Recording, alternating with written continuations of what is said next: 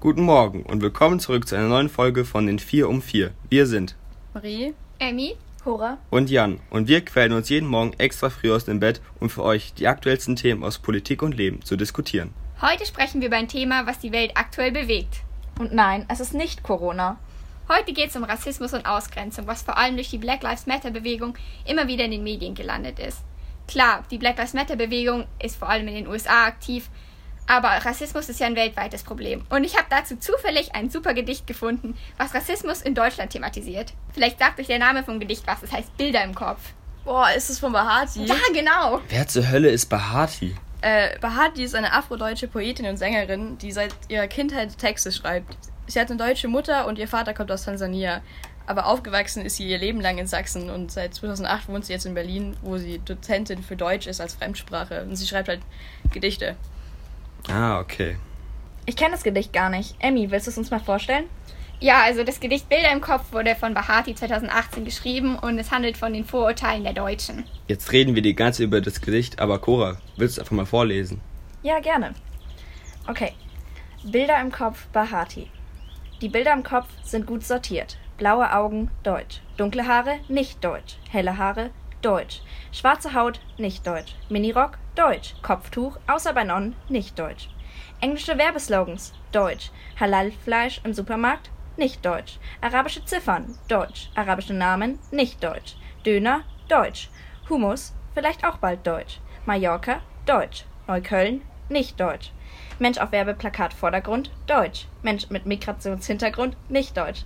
Die Helden der Fernsehfilme, deutsch. Die Statistinnen, auch deutsch. Besorgte Bürgerinnen, deutsch. Terroristinnen, nicht deutsch. Die Fußballnationalmannschaft, deutsch. Kevin Prince Boateng, wenn er brav ist, deutsch. Deutscher Pass, nicht immer deutsch. Bahati, deutsch, denn sie gehört ja zur Familie. Adeline, nicht deutsch. Ibrahim, nicht deutsch. Hülya, nicht deutsch. Fahrrad, nicht deutsch. Die Bilder im Kopf sind streng sortiert. Zeit für eine neue Ordnung. Das ist ja eigentlich so ein kurzes Gedicht, aber da steckt trotzdem so viel von der Message drin. Ja klar, also es, die Message wird ja auch sehr deutlich, dass halt die ganzen Vorurteile, die die Deutschen gegenüber anderen eben haben. Und da macht es auch wenig Sinn, das in einzelnen Versen zu bestimmen, weil der Inhalt oder die Message über das ganze Gedicht gleich ist und nur nochmal verdeutlicht wird. Ja, du hast recht. Ähm, sie sagt zum Beispiel in Vers 27 bis 30, da geht sie dann darauf ein, dass diese ganzen Personen mit den nicht-deutschen Namen Adeline und Ibrahim ähm, nur wegen ihren Namen eigentlich als nicht-deutsch gelten. Da habe ich auch ein gutes Beispiel für, das war vor kurzem in den Nachrichten. Da hat sich ein Türke, äh, wollte sich für eine Wohnung bewerben und hat seinen normalen Namen angegeben, wurde ab abgelehnt. Als er sich dann allerdings zwei Tage später mit einem erfundenen deutschen Namen für diese Wohnung beworben hat, wurde er sofort angenommen. Ja, das ist ja krass. Aber das gibt es auch in anderen Situationen. Zum Beispiel geht sie darauf ein, ähm, dass zum Beispiel in Vers 24, dass ein deutscher Pass für einige nicht immer deutsch ist. Das heißt, wenn sie einen anderen Namen haben oder anders aussehen oder sich nur anders verhalten, sind sie automatisch schon nicht deutsch. Obwohl sie doch den deutschen Pass haben.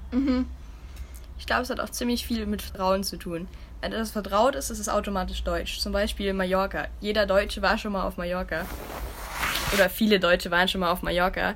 Und deswegen ist Mallorca vertraut. Aber in Berlin, Neukölln waren nicht viele. Deswegen ist es direkt nicht deutsch, nicht Ja, in vertraut. Berlin, Neukölln leben ja auch viele Ausländer. Ja, genau. Dementsprechend, ja. Auch zum Beispiel, das ist auch ein gutes Beispiel mit dem Vertraut. Humus wird immer deutscher, schreibt sie. Und der wird immer deutscher, weil er eben immer bekannter, immer vertrauter wird und sich Leute immer mehr mit dem Humus identifizieren können. Auch mit dem Kopftuch, was, was bei Nonnen, außer bei Nonnen nicht deutsch ist, das steht auch eben, das Kopftuch steht stellvertretend für eine Religion. Und bei Nonnen ist die Religion eben der Christentum, ist daher bekannt und daher spielt das Kopftuch nicht so eine große Rolle. Beim Islam allerdings, da kennt man die Religion oft nicht so gut und daher ist das Kopftuch wiederum ein Problem. Ein weiterer Punkt ist die deutsche Wertegesellschaft. Genau, ähm, in Vers ähm, 23 sagt Bahati, Kevin Prince Boateng, wenn er brav ist, deutsch. Das bedeutet, wenn er sich an diese deutschen Werte da hält, dann wird er als, als deutsch angesehen, aber sobald er diese deutschen ähm, Werte bricht, wenn er gegen diese deutschen Normen verstößt, wird er schon als nicht mehr deutsch angesehen, als Ausländer. Aber nicht nur der Inhalt, sondern auch Sprache und Form sagen immer viel über das Gedicht aus. Ja, genau, dann würde ich sagen, wir fangen mit den formalen Besonderheiten an.